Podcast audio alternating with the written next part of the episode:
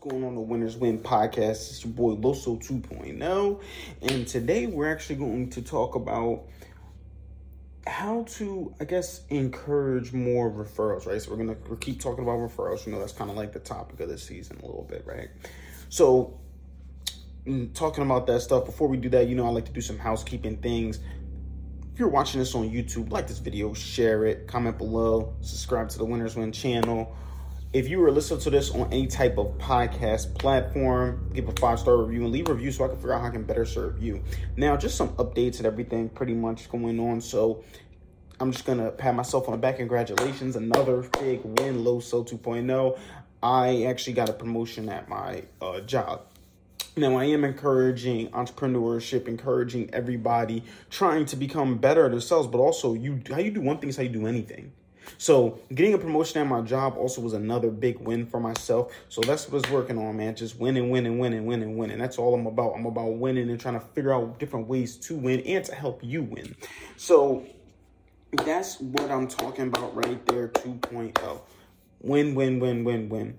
But remember, the secret is not just to work on, you know, your job and keep winning at your job. Unless that's what you want to do for the rest of your life. But the secret to success is to work on yourself more than you work at your job. And that's, that's not even from a time perspective. I'm not saying if you give eight hours a day to your job, you need to give ten hours a day to yourself. I'm saying just do it more, though, right? I'm I'm saying as far as like the amount of like a quality of how you're working on yourself. For example, like me, I have that list of things that I get done every single day, right? Where I'm posting my two content videos, where I'm reading eight books a month, working on one hundred books a year. When I also... um.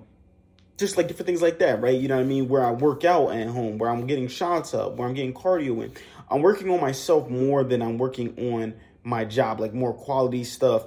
And when I do that, then I become successful. And that's how successful things like this happen. It's how I keep winning at different areas of life. So that's definitely something that's nice as well, that I wanted that. Also, the two point oh challenge. I'm going to continue to mention this every single day.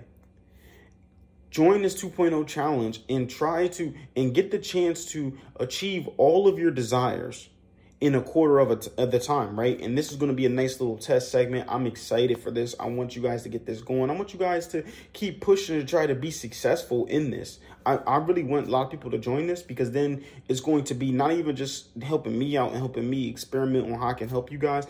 It's also helping you out as well. It's going to be a time, a month challenge where you really push yourself to limits that you never even thought were achievable. And then you're going to achieve those things. You're going to get that gratitude. You're going to see yourself grow in areas that you never thought were possible. So that's something that is very exciting as well, that we're also going to talk about.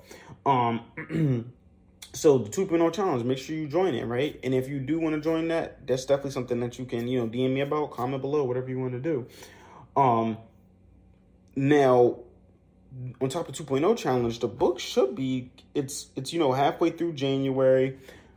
How's your January looking? Right? I'm telling you guys about my wins every single day. I'm something I'm grateful for. My fault, I got this freaking cushion in my back, stabbing my darn back up. But how, what, how's your month looking so far? We're halfway through January. Isn't that insane? Just the other day, not even just the other day, just yesterday, right? I feel as though we were just talking about, oh, okay, yeah, no, like, we're doing this, that, and a third. Like, I just felt like, yo, I'm telling you, I just felt like that just happened. Like, just the other day, we were talking about getting, achieving our goals. Just the other day, we were talking about, okay, what's this? How do we do this? How do we do that? You know what I mean? Or January, it was time for the New Year's resolutions. We're already two weeks in.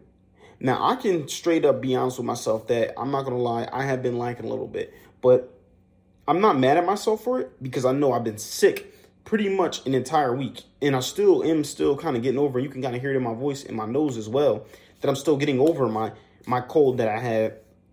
But I was sick for pretty much a good chunk of it. I'm still trying to find a way to, you know, get the work. It, it started like literally last weekend. Yeah, so pretty much a whole week I've been sick. So I'm still trying to get out of that stuff. But I did get some stuff done, though. What did you get done? Maybe this is sometimes you can start to reflect and see what you're trending to. This is when you start to see true trends. We see that in, in our business, right, that I work for. This is when you start to see true trends, when you're halfway through. What are you starting to, what are, what are you leading to? What are you trending to really hit? What do you really need to get to get to that next level? So that's something that we're talking about. But We're going to talk about three ways to pretty much encourage more referrals, and then we're going to go back and talk more about them, right? The first way is to give people an interesting story. The second way is to provide good tools for referral partners. And the three, third one is to follow with every new person sent your way, right? So first, with giving people an interesting story. This goes a couple ways. Your brand is you. Like, your brand is you and how you talk and every, and you just being yourself, right?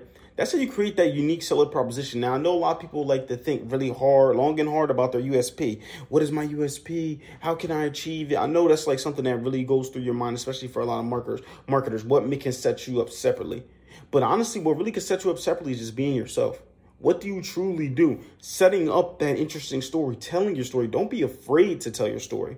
I told my story so many times. My dad freaking um, unclaimed me. He stopped claiming me. He disclaimed me. That's what he said. Don't claim me no more. You're not my son no more.